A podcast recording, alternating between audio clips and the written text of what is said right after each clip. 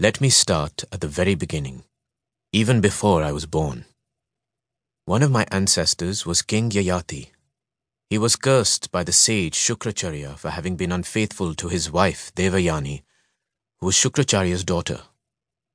The curse was that Yayati would grow old prematurely and thus be unable to enjoy the pleasures of his youth and potency. Later, Shukracharya relented and softened the blow. Yayati would be spared if one of his sons, Yadu or Puru, accepted the consequences of the curse. The older son, Yadu, refused, but the younger, Puru, agreed to take it on himself.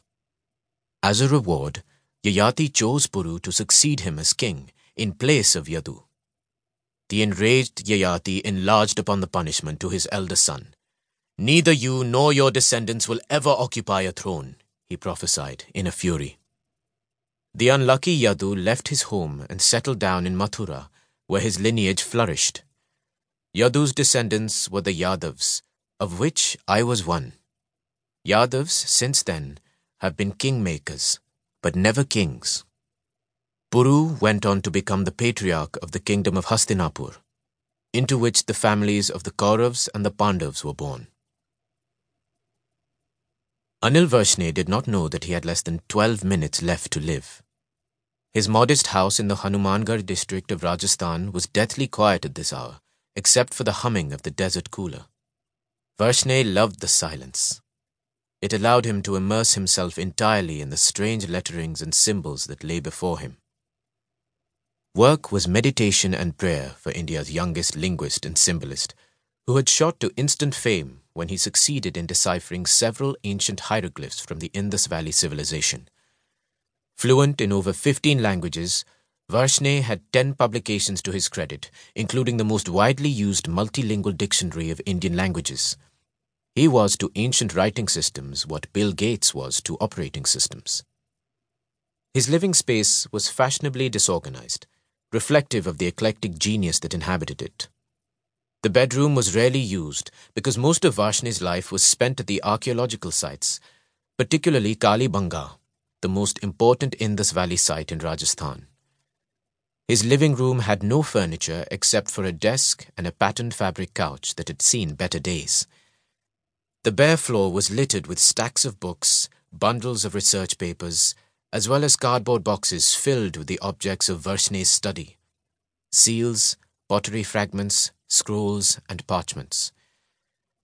On the desk before him lay a small rectangular seal around 20 by 20 millimeters, apparently made of conch shell. The seal had a square peg in the back. Strangely, the peg had no hole for inserting a ring into, as was usual with seals of this type. Three ancient animal motifs of a bull, unicorn, and goat were engraved in an anti-clockwise direction on the face of the seal.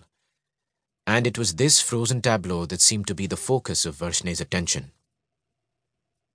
His desk was strewn with papers on which he had made sketches and scribbles. A notebook computer stood open on a corner of the desk, its screensaver having been triggered an hour earlier. A brushed steel desk lamp shone a single wide beam of fluorescent white light on the seal and the papers surrounding it.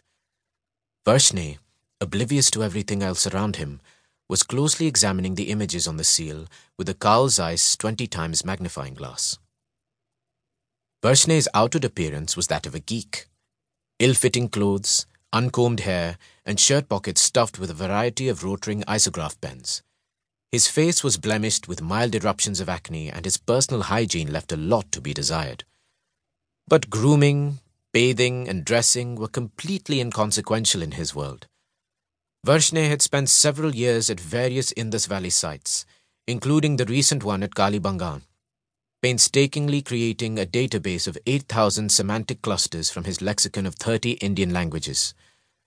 For the first time since the excavations at Harappa in 1921, Varshney now seemed to have found a way to explain the strange hieroglyphs on over 5,000 seals discovered at such locations.